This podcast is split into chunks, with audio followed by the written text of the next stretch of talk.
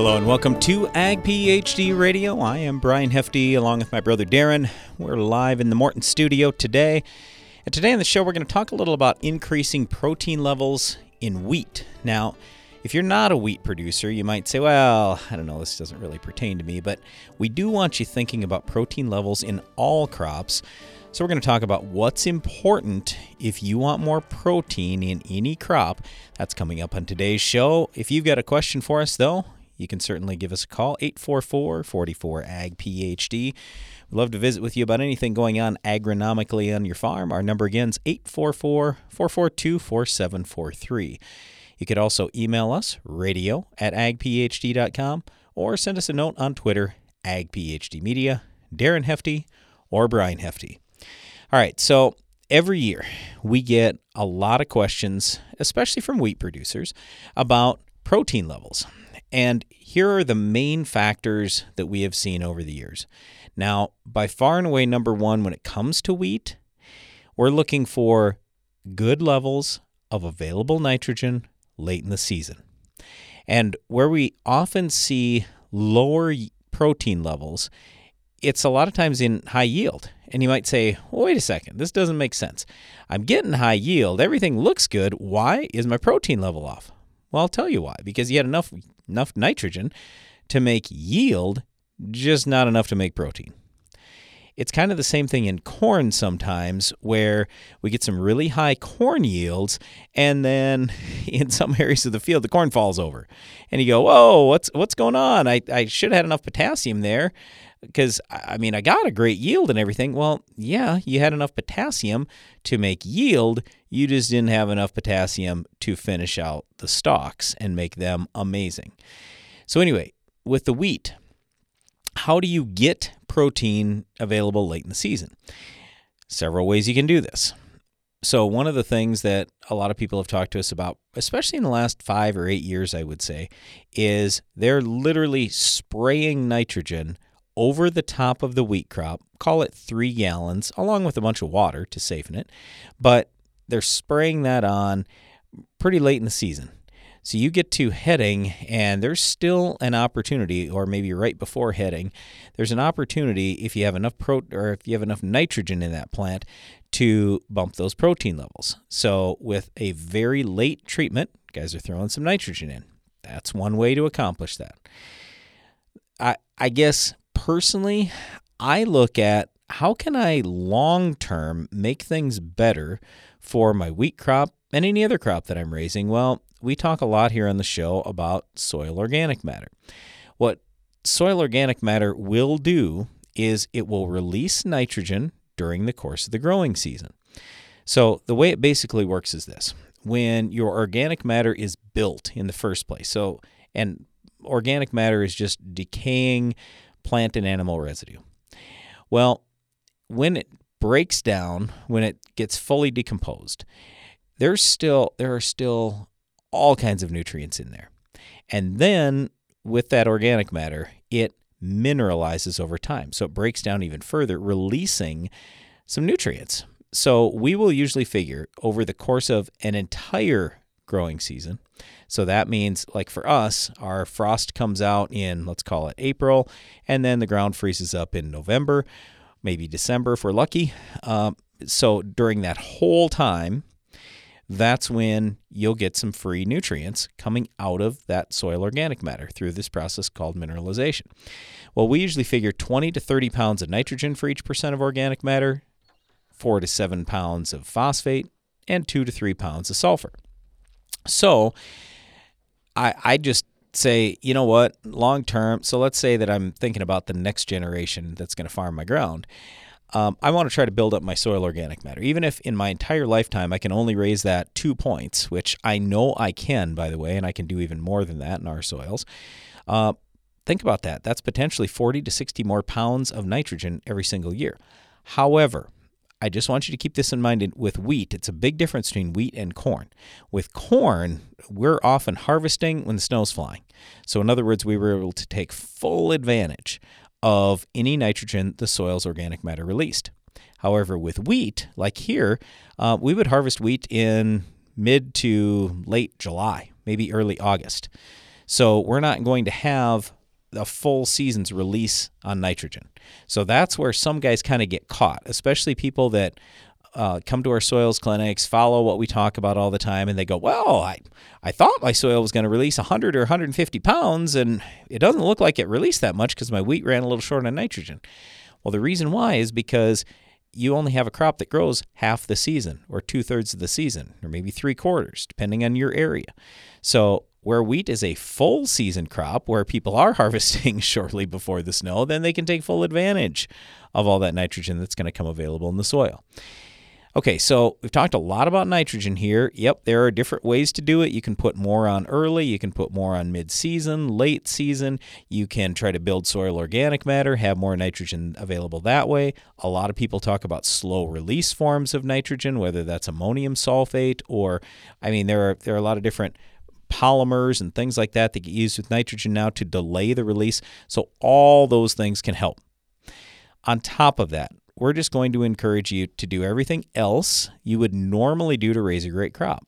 That includes having good drainage, having really high levels of sulfur and micronutrients. If you're missing anything in that overall fertility program, it's very possible that number one, nitrogen won't get used as efficiently in the plant, which leads to number two, lower protein levels overall. So I, I guess I would just say I'm really, when it comes to protein in wheat and any crop, I am focused number one on nitrogen, but that does not mean that we want to neglect anything else. So, sulfur is a good example of a nutrient where, boy, if your sulfur levels are not good, the nitrogen doesn't get used as well in the plant. So, even though you go, well, I put all kinds of nitrogen on, Yep, but you gotta make sure it's getting used well in that plant. So you gotta have good levels of sulfur and zinc and boron potassium, phosphorus, everything else. So it's really kind of all encompassing. So, anyway, we'll talk a little bit more about protein levels in crops on today's show. And again, if you got any questions for us, it's 844 44 AG PhD. Stick around, we'll be right back. When we told growers that new Bayer Premium Trivolt herbicide for corn delivers visibly clean fields for up to eight weeks, they were a bit skeptical. Um, we'll see how it works. So we decided to prove it. We set up cameras in multiple cornfields, treated them with Trivolt, and filmed for 24 hours a day. For eight weeks, we saw a variety of weather conditions, and Trivolt worked. See for yourself at TrivoltInAction.com. Trivolt is a restricted use pesticide. Consult your state pesticide regulator for specific restrictions. Read and follow pesticide label directions. At Corteva Agriscience, we want to keep farms healthy and productive today and tomorrow. That's why we're investing in a robust pipeline of naturally derived biologicals. Meet Utrisha N Nutrient Efficiency Optimizer. It's a sustainable nitrogen fixation product that facilitates crop growth and optimizes yield potential. With the fluctuation in fertilizer prices, Utrisha N is a reliable solution. It can be used alongside your traditional nitrogen program to enhance your ROI this year. For more information, visit corteva.us. Warehouse, what can we do for you? Yeah, I'm looking for some nitrogen. All right, we're running low and it's awful pricey, but uh, let me check. Hold. The answer to low supply and high prices for nitrogen is Envita, a microbe with systemic nitrogen fixation. Envita works throughout the foliage and roots, providing a right place, right time source of nitrogen to maximize yield in corn, wheat, and soybeans. Yeah, we're all out, but You know what? I'll take some of that Envita. that's what I was going to recommend. Book your Envita while supplies last. Hi, I'm Gregg Sauder with 360 Yield Center. Getting more nitrates into the corn plant drives yields higher. When and where you place your nitrogen makes a big difference in packing nitrates into the ear. 360 wide drop places in right over the roots. It's the most efficient way to move nitrates into the plant for better tip fill and heavier kernels. Convert your side dress bar to 360 wide drop. Learn more at 360yieldcenter.com.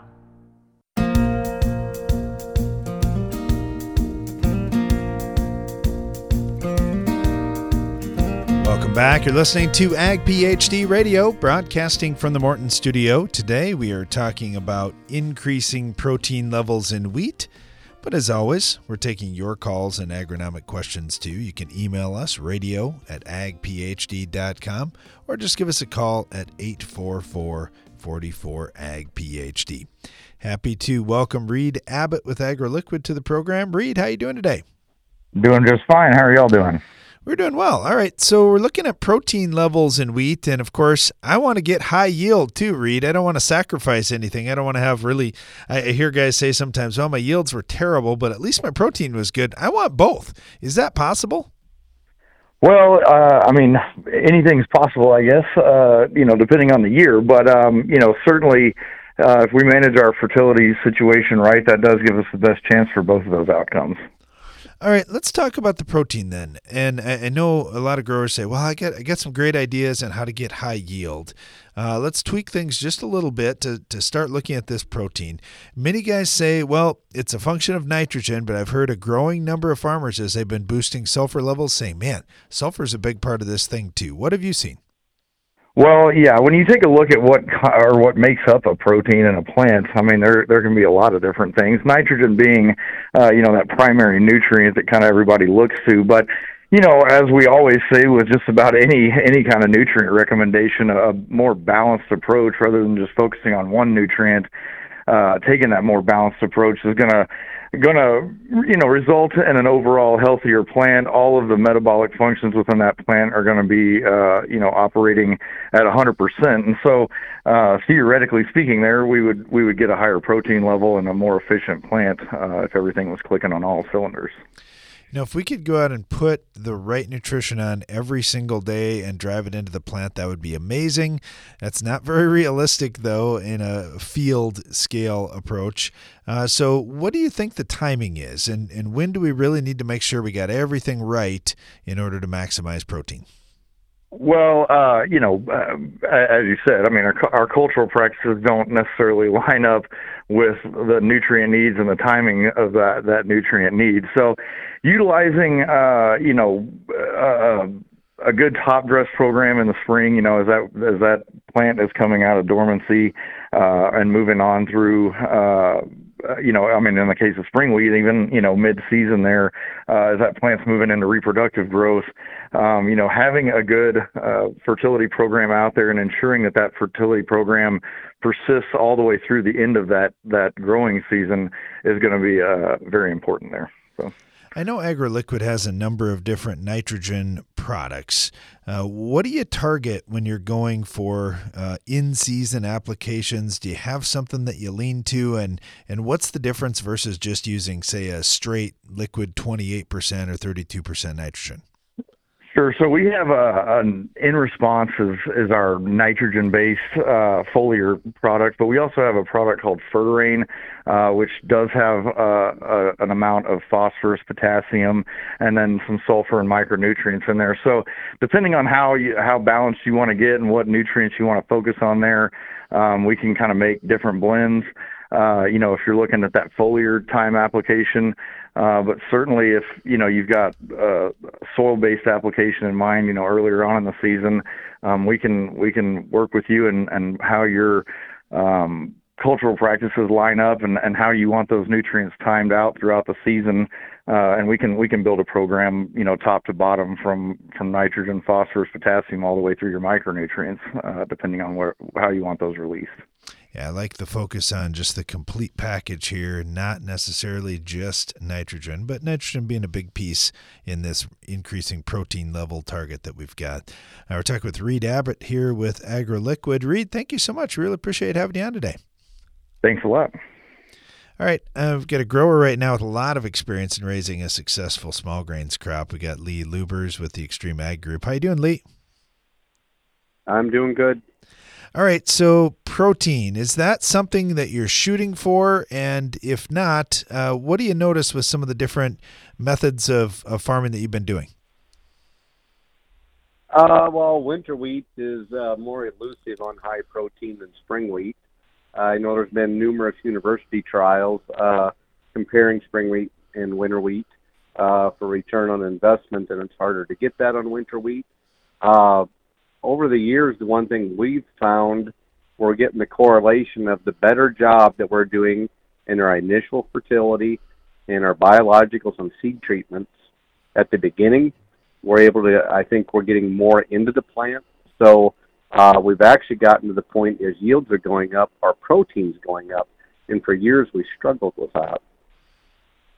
Interesting. You know, starting right, right off the beginning is is really key for a lot of things. And uh, you, you, talked about biologicals as well. There's certainly been a lot of uh, studies being done, a lot of interest in the market about using some of the different biologicals for nitrogen. Uh, I'm assuming that's a tool for this, uh, not not a complete solution. Yeah, we're kind of suspecting that the uh, microbes that help with solubility of nutrients are helping get more into the plant. So we have it there, and the plant's able to utilize it. That's the only correlation that we can come up with is as we've gotten more active in that arena, uh, we're seeing the correlation of yield and protein coming up, where before we could not attain that. Oh, interesting. Yeah, there's there's a lot of a lot of things going on out in the field. You now starting early, a couple of things here too. In dry years versus wet years, uh, that can make a big difference. How do you how do you adjust when you get a year where you get tons of moisture like we had in 2018, 2019 versus uh, the last couple of years that have been pretty dry? Our rule is we never back off. That you sound like my brother, Lee. That that's about exactly what he would say. Oh, I, I I'm one or two steps below that. Oh man, we're we're talking with Lee Lubbers here. And Lee, uh, for anybody who's just listening, hasn't heard Lee speak before, he farms uh, oh, a couple, two, three hours west of us in South Dakota, where it's a little less rainfall, a little tougher environment, and and uh, he and his brother just do a great job out there. Uh, with crop rotation, Lee, I, I, know a lot of folks will say, well, that can make a big difference too in in nutrient availability and perhaps some carryover nitrogen. What what do you see with different crop rotations? Mm-hmm. Uh, soybeans uh, going to winter wheat have been our best return. Yeah, the the nitrogen piece there. You, okay, so let me ask you this, because I know we've done soil testing where we've seen hundred pounds of nitrogen left from soybeans, and other years we don't see hardly anything. Uh, what have you guys noticed? Do you, do you see do you see a wide variance like that too? It's where we get our best return, our highest yields, but we really don't go and give ourselves an N credit for the soybeans. Uh, we still push the fertility, the whole program, and uh, because well, the variability of weather, how wet, how cold, a lot of variables there, how it's going to affect our mineralization. Uh, another correlation that we picked up on is when we look at our complete soil test, the higher our organic matter levels are, or the fields, when I go back and look at the prior year's wheat, that's where our highest samples come off of. And I think that's due to the biological activity and the mineralization. Yeah, absolutely. I'd say we see that same correlation to the the higher organic matter soils, uh, generally better producing uh, if we get good weather as well.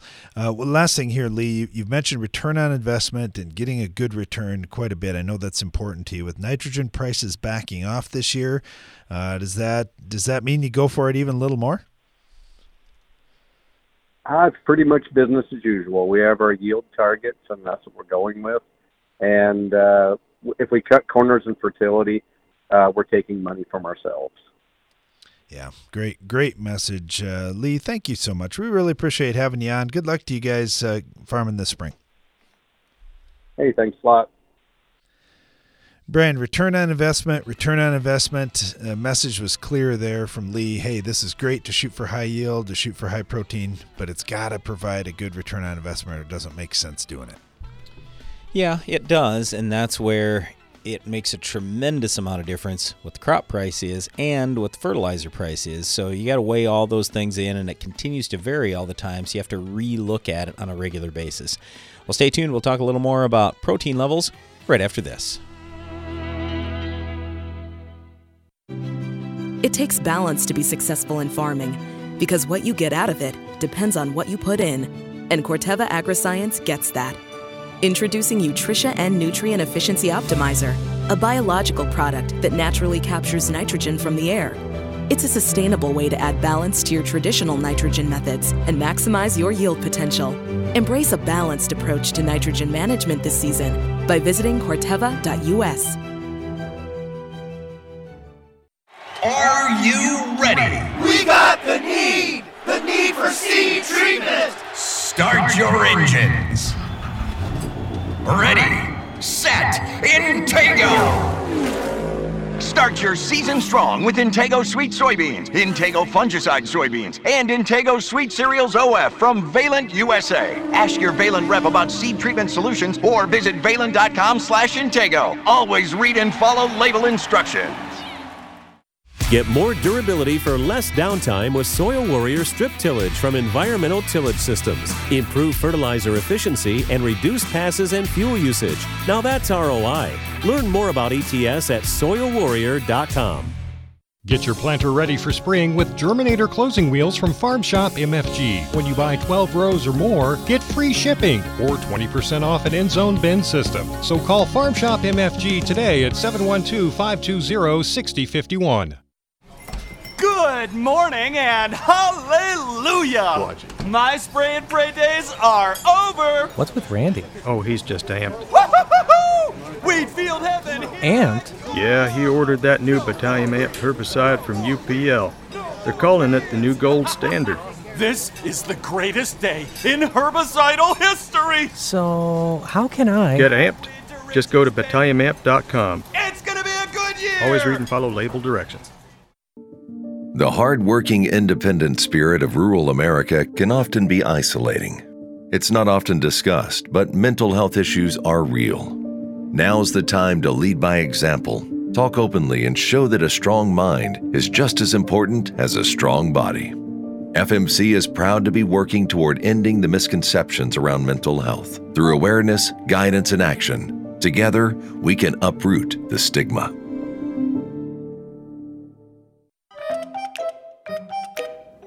This is Mike. Hey, He's getting a quick haircut at the local barber school. it's only five bucks. How bad can it? Oh! Yikes. Don't be like Mike when it comes to weed control. Get the job done right the first time and plan ahead with Status Herbicide. It delivers elite corn safety and reliable performance, so you don't have to deal with more problems than you bargained for. No, no, no, no, no! Status Herbicide from BASF. Always read and follow label directions.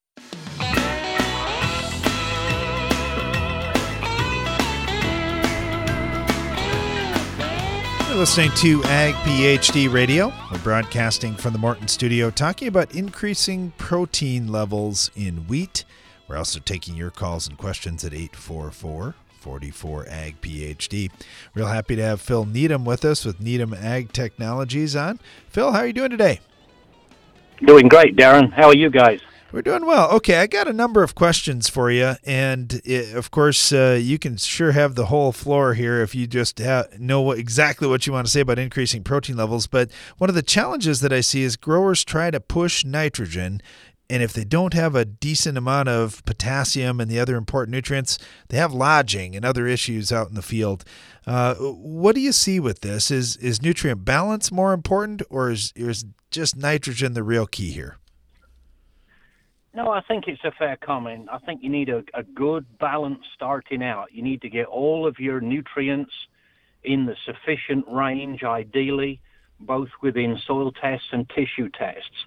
And a variety sure plays a difference too. If anybody ever mentions uh, lodging, I always ask them, you know, which variety are you growing and how are you growing it? Because some people tend to select varieties that have good protein but they may not have the best standability. So starting out with a variety that stands good and then coupling that with a good fertility system, again, tissue test and soil test, ideally some phosphorus in the row at seeding time, maybe some MESZ type products too that give you a little sulfur in the row. I mean, that would be a good way of starting out right, building a good root system from the start, building that platform and then as your growing conditions evolve and you start getting moisture, then you can put more nitrogen on in crop based upon the potential created created by the moisture.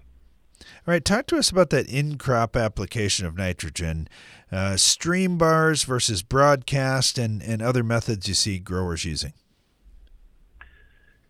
So I think it's good to start out by saying what's your potential. If you're in western North Dakota or southern Saskatchewan and you've got pretty low moisture now, then you need to get some N down just to make sure the crop is able to access it. So put a modest amount of N down, 40 or 50 pounds maybe, with with you some with some phosphorus in the row too, ideally. And then if it starts raining and your yield potential begins to ratchet upwards, that's your opportunity to add some post-applied nitrogen, ideally with stream bars, just from a uniformity perspective and lack of burn perspective over broadcast with flat fan nozzles. And you'll drop that nitrogen on, ideally ahead of a rain, to kind of bridge that gap between what you fertilize for at seeding time on your spring wheat and what you what you believe the potential is based upon the moisture, both for yield and protein. So that's kind of my suggestion. Okay. Sure, sure. Phil, there's been a lot of talk about some of the biological or natural products that could help bring in some more nitrogen in corn. How about in wheat? What do you see in wheat, and, and are there any that you're getting excited about? I think it's one of them topics where more research is required. When I worked for the Miles organization, we looked at many, hundreds perhaps, of different products uh, on a fee per per uh, plot basis, replicated trials, and we didn't see a lot of responses back then. They were relatively small relative to the cost of the products. We've looked at more recently, but I really think the cost of the products relative to the return, some of them are, are, are a wash. So I think there's more and more of those evolving. I think there's going to be more opportunities to really use them in the future. I think more often than not, getting phos down in the row, maybe some sulfur in the row, you know, if you're in an area that needs chloride or potash, maybe getting a little potash in the row, a little bit, but but not too much, in which you end up with seedling injury. Maybe putting it off to the side in a mid-row band or a side band would be another option.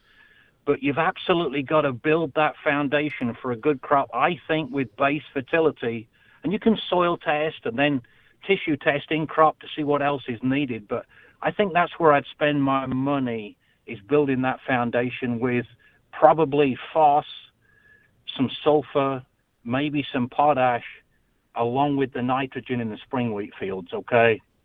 How about nitrogen stabilizers, Phil? As you're putting a little bit of nitrogen out early, a little bit of nitrogen out later, and perhaps some more even later than that, do you still need a stabilizer or are you trying to have highly available N right at those times?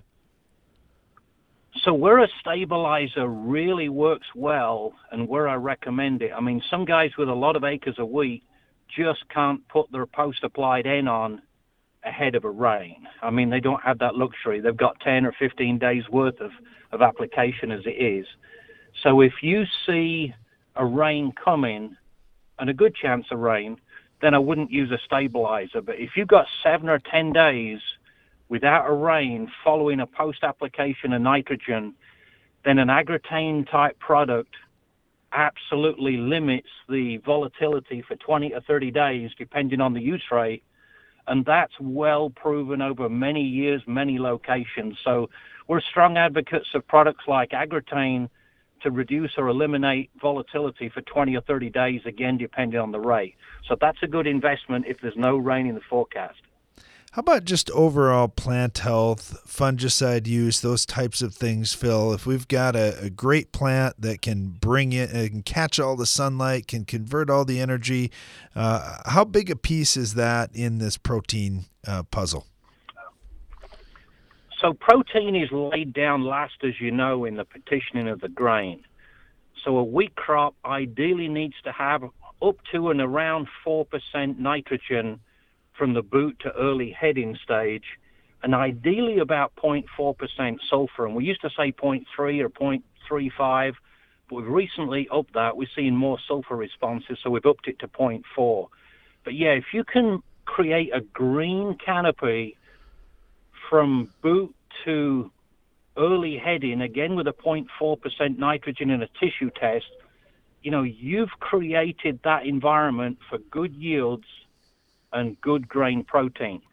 You know, I often tell people we've done a lot with Green Seeker and optical crop sensing systems over the years, and we still recommend them. They're really good in fields that have a lot of variability.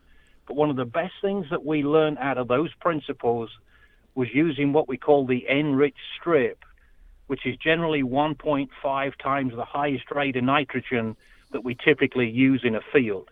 So if a grower typically uses 100 to 120 pounds of nitrogen on their wheat, the enriched strip would generally be 150 to 180 pounds actual nitrogen in a small strip, and we'd use that to calibrate the sprayer. It may be two or three hundred foot long and the width of the sprayer, but that would be a benchmark where where we had maximum chlorophyll, maximum plant greening, and the rest of the field would be adjusted in NDVI and, and rate relative to that enriched strip. But about seven or eight times out of ten at harvest time, that little spot that was 200, 300 foot long by the width of the sprayer would be the highest yielding part of the field with super high protein. But sometimes it's not economical to use that much nitrogen, but it's very good to put a little bit more nitrogen, maybe 20 or 30 pounds more than you normally do, in a strip all the way across the middle of the field or the side of the field, or two or three strips ideally with some replications, and check your yields and protein because generally those are, assuming you got moisture, those are generally the highest yielding and the better protein, and you can use those as a benchmark to adjust your management going forward. Uh, that's a great tip. And leave a check strip and and be able to compare the profitability, the yield, and the protein with that uh, one and a half x nitrogen strip. I like that, Phil. That's a great tip. Uh, we're talking with Phil Needham here with Needham Ag Technologies. Phil, always great stuff. Best of luck to you and your team heading into the spring. Sounds good, guys. Same to you. Thank you. Increasing protein levels in wheat can be a challenge. Uh, we were just talking earlier with the farmer saying, well, winter wheat's even harder than spring wheat to get that in. But I like Phil's take there, Brian, putting that N-rich strip out there where you know nitrogen's not the yield limiting factor to be able to compare to. Yeah, I, I, mean, just trial work in general is really important. Every year is going to be a little bit different, so it's good to try some things out over a period of time too to see, hey, what's going to work year in and year out. We've got a lot of questions that have been coming in for the Ag PhD mailbag. We'll dive into those right after this.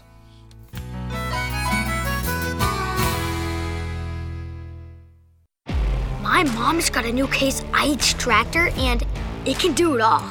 Bale hay all day. See in the dark with its powerful LED lights. Hook up all the implements. Shift like a race car. Steer with ease. And it can also cool my juice box. Yeah, her Case IH tractor can do everything she needs it to. Looking for a tractor that can do it all? Check out caseih.com. Win the war against weeds in your soybean fields with fierce herbicides from Valent USA. With three different formulations and multiple modes of action, you're sure to find the right fierce product to protect your operation from tough weeds like Palmer amaranth and water hemp. Give your soybeans a strong, clean start with up to eight weeks of residual control with the powerful pre-emergence protection of Fierce herbicide. Ask your local retailer or visit valent.com slash fierce to find the right Fierce formulation for you. Always read and follow label instructions. Get what you spray for. Results. Get the lasting control more corn growers trust with Anthem Max herbicide from FMC. Apply pre plant, pre emergence, or early post emergence to control tough broadleaf weeds and grasses before they cost you. For superior control with a low use rate and long residual, make the easy, high performing choice. Visit anthemmax.ag.fmc.com to get results. Always read and follow all label directions. You understand there are ways to boost your yield, but can you do it while reducing your inputs? With Plant Insights powered by Prospera, you can. With center pivot mounted cameras to monitor crop health, Plant Insights captures thousands of leaf level images with each pivot rotation. Growers receive reports to mitigate issues like pests, weeds, emergence, disease, and more. Put inputs where they matter most. Contact your local Valley dealer today or visit agtechonthefarm.com. When it comes to cereal disease protection, Prosaro Pro 400 SC fungicide from Bayer makes all the difference. With three effective active ingredients for overlapping control of foliar and head diseases, and a flexible application window for head scab, it's formulated to lower DON, protect yield potential, and promote superior grain quality. Prosaro Pro, the future of plant health, starts here. Visit prosaropro.com to learn more. Always read and follow grain marketing and all other stewardship practices and pesticide label directions. C&B, your local John Deere dealer, is committed to helping you in the field. The C&B Support Center brings you machine monitoring, remote diagnostics, and guidance from expert technology specialists all season long. Learn more about what the C&B Support Center can do for you at DeereEquipment.com. From machine storage buildings and farm shops to dependable buildings to house your livestock, regardless of building size or use, Morton has a building for every budget. To learn how we can help you expand your farm operation, visit mortonbuildings.com.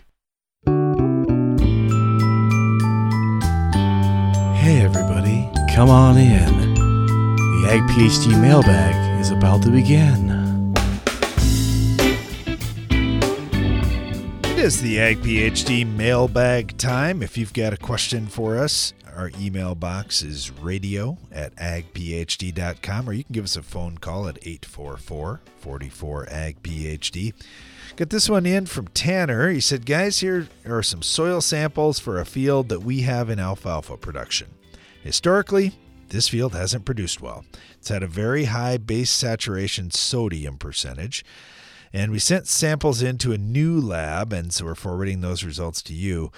I'm curious, my, my questions are Would you recommend adding magnesium, maybe magnesium sulfate? And then what about additional gypsum? Okay, so the reason why he's bringing up magnesium is the magnesium percentage is in the 7 to 10% range. It's not horrible. Uh, would adding some more help? Maybe a little bit. I, I may consider trying some of that. Instead, though, I, I mean, if it was me, where my dollars would go, I, I, I mean, he he already said sodium. Okay, when sodium is high, what do you think we're going to focus on? We got to somehow flush that sodium out. So his sodium percentage is around four. It again, it's not absolutely horrific, but that is going to limit yield in pretty much any crop. So that's concerning to me. Cation exchange capacity is high. You're talking 22 to 28, 29, something like that. So, first thing I'm thinking about is drain tile. Do I need drain tile in this? I'm going to guess yes. I'd like to know how the sodium got so high, though. Was it because of past manure applications, or is it just flat out, hey, nothing is leaching out of this? The soluble salts aren't ridiculously high; they are not even at one. So, and uh, but but I would say I mean, when I look at boron, it's a leachable. That number is kind of high. Uh, nitrogen for what's sitting there looks a little on the high side to me for what we normally see. So I'm just guessing here that drainage is probably the issue. In order to get that sodium converted over to a salt so it can leach, you're going to need sulfate. So you got, uh, let's see, 20 to 40, 50 parts per million sulfur. I mean, honestly, I'm figuring out some way to get more sulfur out there. Sulfate is the form that we want that'll convert that uh, sodium into sodium sulfate. It'll make it a salt, make it leachable, and then hopefully over time you can flush that out. So, yeah, are there other things that I would consider? Sure. I, I mean, your phosphorus levels are pretty low at uh, around 20 parts per million, so uh, we'd want to raise that. Your potassium isn't bad. Um, but then you got manganese that's one part per million or less. You got copper that's uh, less than two parts per million. I mean, I'd consider both of those things. I'd also take a look at the iron, but I don't know what kind of tests they ran on the micronutrients, so it's really hard for me to say for sure I need manganese and iron. Because if it's a DTPA test, I question it. If it was a Mehlich 3 test, uh, then I definitely say, oh, yeah, you absolutely need manganese and iron. All right. Thanks for the, the questions, Tanner. Really appreciate that. And good luck to you with your alfalfa. Get this one from PWW. You guys are talking about stalk size uh, on a previous show. I'm curious if I've got 34,500 plants per acre on corn, yep, can I still maximize my stalk size in a 30 inch row without having issues? Well, I don't know what maximize means exactly there. I think all he's after is can I get it to stand? Of course you can. We'll plant higher than that. But what it's going to take is high levels of potassium in the soil. So typically, when we start pushing it, when we're going above 34,000 for plants per acre, that's where lodging issues usually start to show in this part of the world. So that's where we tell guys, you know, we always say a minimum of 4% base saturation potassium. You might need 5 or 6. So on our farm, we've been pushing towards 6 and 7% base saturation K so we can raise more plants for when we are able to get full field yields of 300. Haven't gotten there yet, but we keep getting closer every year. So that's a real big key. Now, on top of that, you got to have other things that are right. You want to have good drainage, reduced compaction. You need to plant the seed at the right depth, getting down to two, two and a half inches as opposed to inch and a quarter or something like that. I mean, there are so many other things that absolutely play into getting that great stalk size. Uh, copper and manganese, couple other nutrients. Obviously, you got to have good levels of phosphorus as well for your plant to do well. So, a lot of lot of important things there, but to me, potassium is always going to be number one. All right. Thanks for the question. Get this one in from PD out in Idaho. He said, curious about soil surfactants. Have you guys ever tried them? I've heard them being used on turf, and Yes. I was curious, would they help with drainage in a yard, for example? Yeah, they very well could. So I used to not be a believer in this at all. And then we started doing some work and some research with a company that does sell those types of soil surfactants to golf courses because there get to be spots in golf courses. They're mowed all the time and let's let's put it this way. Sometimes they have high levels of sodium and some of these other soil challenges we often talk about here in the show. And they need a fast solution or sometimes their grass will die in this small area and that's a big time problem if you get a golf course. So they've used these soil surfactants and then that does allow water to go down through there. So i don't love that as oh, out in my cornfield or soybeans or wheat or whatever. I, I mean i want to try to fix what's truly wrong in the soil build my soil organic matter make the soil more porous have good levels of calcium but I can do tillage out in the field and I can make these big applications and I, I I'm not watering every day like they are in the golf course or anything like that. So they have a lot different situation in a golf course or certain turf management. So yeah, you can certainly give those things a try. I- again, I'm a little skeptical. I don't necessarily think that's the right way to go on a big scale in a farm situation. But I mean, if you have had nothing but trouble and you've tried a bunch of things, by all means, I would consider some of those soil surfactants. All right. Thanks for the question.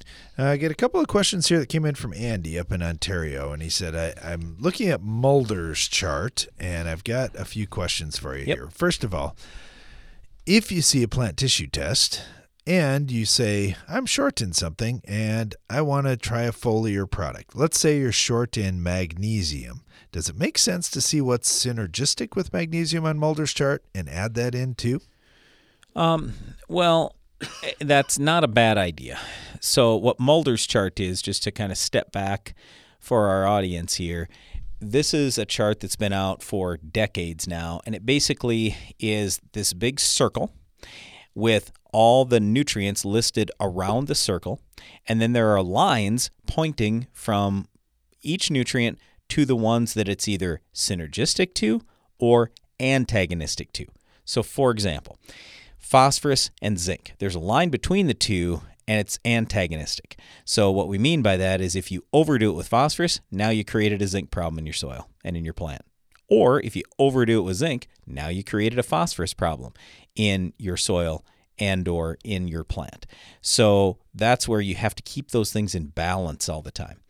And when he says synergistic, where where we're going with that is okay, is there something that boy if i increase the level of one thing over here now it increases my magnesium level uh, yeah i don't know exactly what that would be uh, without looking at mulder's chart real quick but so i've never had any experience saying oh i can do this and all of a sudden my magnesium level is definitely better in my plant. But that, that is certainly not a bad thought. So i'd have to study the mulder's chart just a little more and just see if if there was something where i said oh you know what? I think this is worth a try. Um, so I, I do not think that is a bad philosophy at all.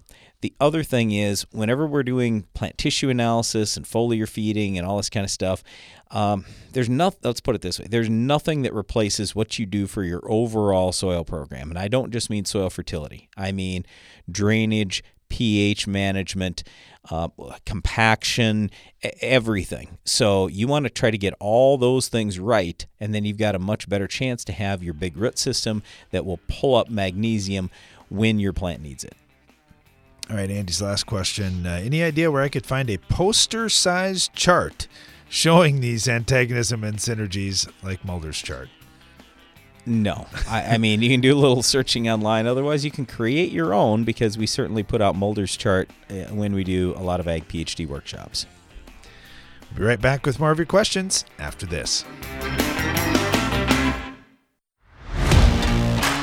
Morton Buildings has served the American farmer for more than 120 years. From manufacturing our own building components to constructing your building, Morton takes pride in being the industry leader in post frame construction by providing a quality building and exceptional customer service. A Morton is built to last for generations. To get started on your next project, please visit mortonbuildings.com.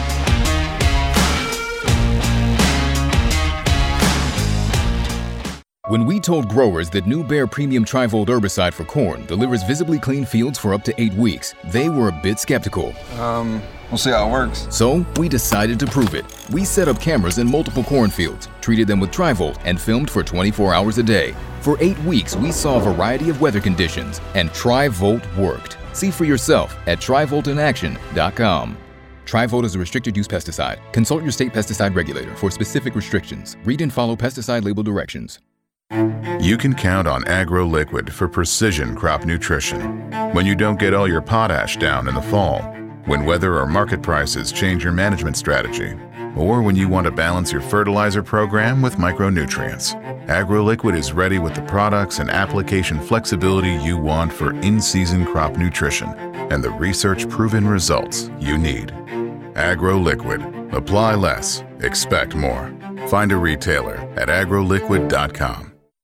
At Ag PhD, we're always looking for ways to support the ag industry. That's why at our free Ag PhD Scouting and Scholarships event, we're giving away more than 100 college scholarships. Plus, we'll head out into the field for hands on agronomy sessions, including our comprehensive guide to crop scouting. This day may be geared towards younger farmers, but whether you're a college student or just want good agronomy info, this is one event you won't want to miss. Learn more and register for the Ag PhD Scouting and Scholarships event at agphd.com. Did you know soybean diseases like white mold and sudden death syndrome can survive in your soil even after rotating crops? Prevention of these diseases is a constant battle, and yield loss from an infection can be devastating. The right management plan makes all the difference. Keep your beans safe with Heads Up seed treatment. Heads Up guards your seed from both white mold and SDS. Stay protected and profitable by asking your seed dealer for Heads Up. Learn more at headsupst.com. Control the toughest weeds with overlapping residuals. Lock in the longest lasting control for your soybean fields. A pre emergence application of an Authority brand herbicide plus a post application of Anthem Max herbicide establishes the overlapping residual control key to safeguarding your soybean seasons. This pairing is a heavy duty, economical strategy against Palmer amaranth, water hemp, kochia, and more. Visit your FMC retailer or lockin.ag.fmc.com today. Always read and follow all label directions.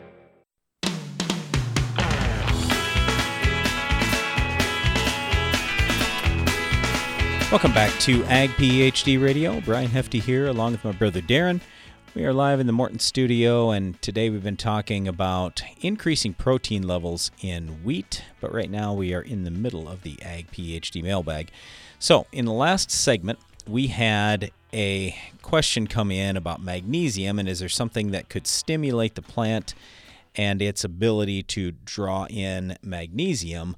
So I did a little more looking on the Mulder's chart. I hadn't looked at it for quite a while, so I didn't remember this. But uh, phosphorus and nitrogen are two that will stimulate magnesium. So in other words, if you have good levels of phosphorus in the soil, good levels of nitrogen, a lot of times you can get more magnesium into the plant.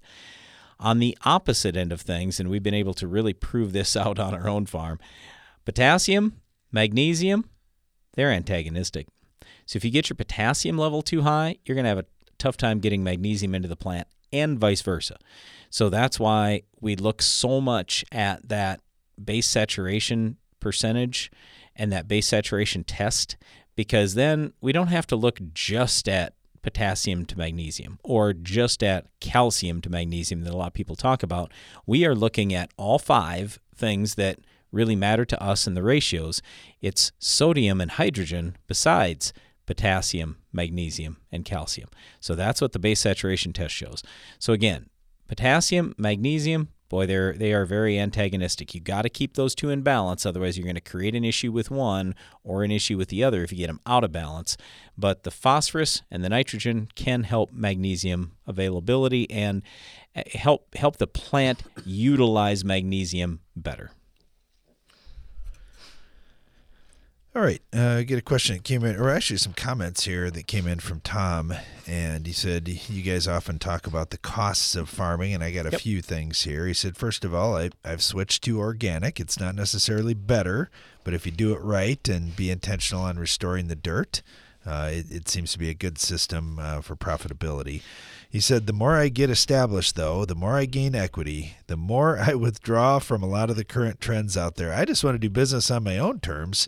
Uh, I don't want to have to rely on other people to farm. And he said at the end, uh, uh, the good thing about organic that I like, he said, although the yields might not be quite as good, I like that it's keeping the prices up in a range that seems to be a win win. Any comments you guys would have? Well, I would just say here at Ag PhD, we our our job is to help you regardless of whether you want to do what a lot of people call conventional farming or if you want to go organic. We're here to help you if you want to use traits in your corn or soybeans, for example, or if you want to go what people now call conventional beans or conventional corn. I, mean, doesn't matter to us. We're just here to help you try to be successful. There are some principles that are going to apply to everyone. So that's good drainage and making sure you have the right balance of nutrients in your soil, however you choose to get there, whether you're using manure or compost or commercial fertilizer, or let's say it's uh, you're you're doing what we call green manure, where you're raising a crop literally to just plow it into the ground and create more nutrients for the next crop. I, I mean, there are a lot of different ways to farm. We're here to help you with whatever questions you've got and help you be successful in your operation. All right. Uh, a question here from Troy down in Missouri. He said, I hear you guys talk about alfalfa now, which is exciting. I've got that in my operation. So I want to ask you a few questions about uh, what you're doing to push production and, and what I could do at home as well.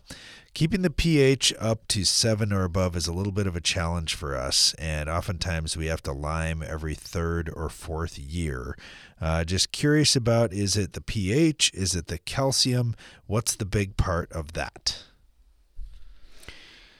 Yeah, uh, calcium is the the big thing. We with soil pH, it really desperately needs to be right close to seven if you want the best alfalfa. So, it, depending on your area, you may need to continue throwing lime out there on a regular basis. We always suggest that people look at why would your pH be going down. So, like on our own farm, I can tell you what used to happen is we were putting on too much nitrogen for the yield we were raising. And what happens then is if there's excess nitrogen, you know what form it's going to turn into? It's going to be nitrate. When it leaches out, it's going to end up stripping calcium out of your soil, and that's a problem. That lowers pH. So we ended up with some pHs on our farm, and I hate to even say this, clear down in the fours. In the fours! In South Dakota. That's almost unheard of. But now that we've been able to work with a lot of farmers doing small zones or small grids, like one acre zones or one acre grids, we're identifying a lot more of those spots where, in effect, guys have put on too much nitrogen or did something to drive that pH down. Anyway, I just say you got to have lime for your alfalfa and keep that pH near 7. And by near 7, I don't mean 6. I mean 6.8 or higher, and that's where you maximize alfalfa production. The other big thing we always talk to alfalfa producers about is when you put that seed in the ground, make sure that your soil is loaded up on P and K down in the ground, not on the soil surface, down in the ground.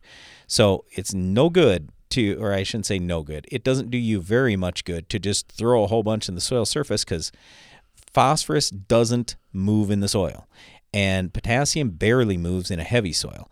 So you got to get it down and you got to put a whole bunch on and really build it up to begin with. So before we put our alfalfa crop in last year, we had hundreds of pounds of available phosphorus and especially available potassium. I mean, I bet we had a thousand pounds of available potassium in some of our fields. So we were ready to go to maximize tonnage over a three year period in the life of that stand.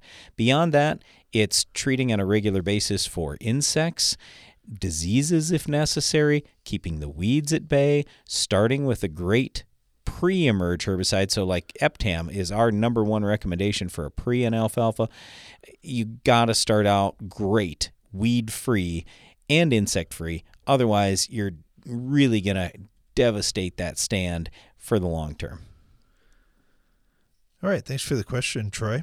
I get this one from Rob over in Wisconsin. He said, Guys, I know it's right in the middle of planting season here, and we're trying to get our corn and soybeans in the ground too. But we've got some rain coming up, and we've got pastures with thistles that are already getting a good start out there. So we're going to try to spray some pastures, weather permitting, when we get this little break in the action of corn and soybean planting. So I wanted to ask you about thistles, but also about fertility management. In the past, we've always used 2,4-D, and we're often spraying at least twice per year, trying to keep the thistles down and from going to seed. Is Milestone worth it? If I sprayed Yes. Milestone on a field with known thistle problems, Yes. how many years in a row would I have to do it to completely eliminate them? One.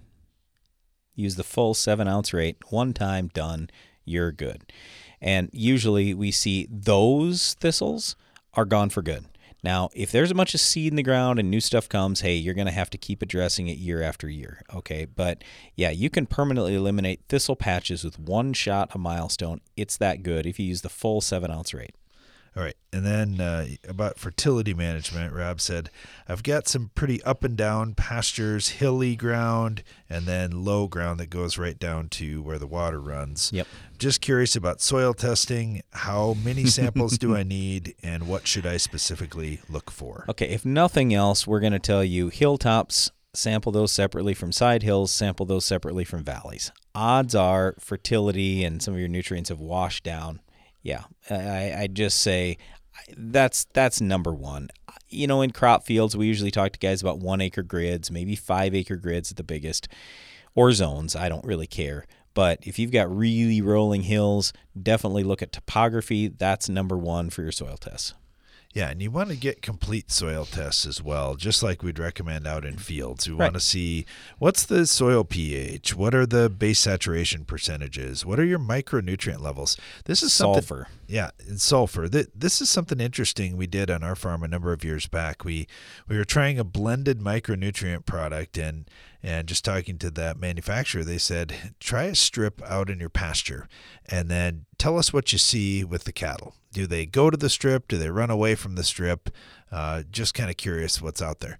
So we did a strip and the cattle went right to that strip and ate it all up and they loved it and i know i remember growing up dad would always say well if you've got mineral blocks or, or protein blocks or salt blocks or anything out there for cattle they'll go to what they really need and I thought that was kind of interesting. They went right to where we were putting more micronutrients on. And of course, the rest of the pasture, the soil tests, eh, didn't look that great on micros. We needed to build them. Yeah, remember, you're not just after yield here, you're after feed quality. And that is huge. All right. Well, thanks for the question. We really appreciate that. And we don't talk about pastures enough, so that's that's kind of a nice one too. Thanks for listening to today's program. Be sure to join us again each weekday for more Ag PhD Radio.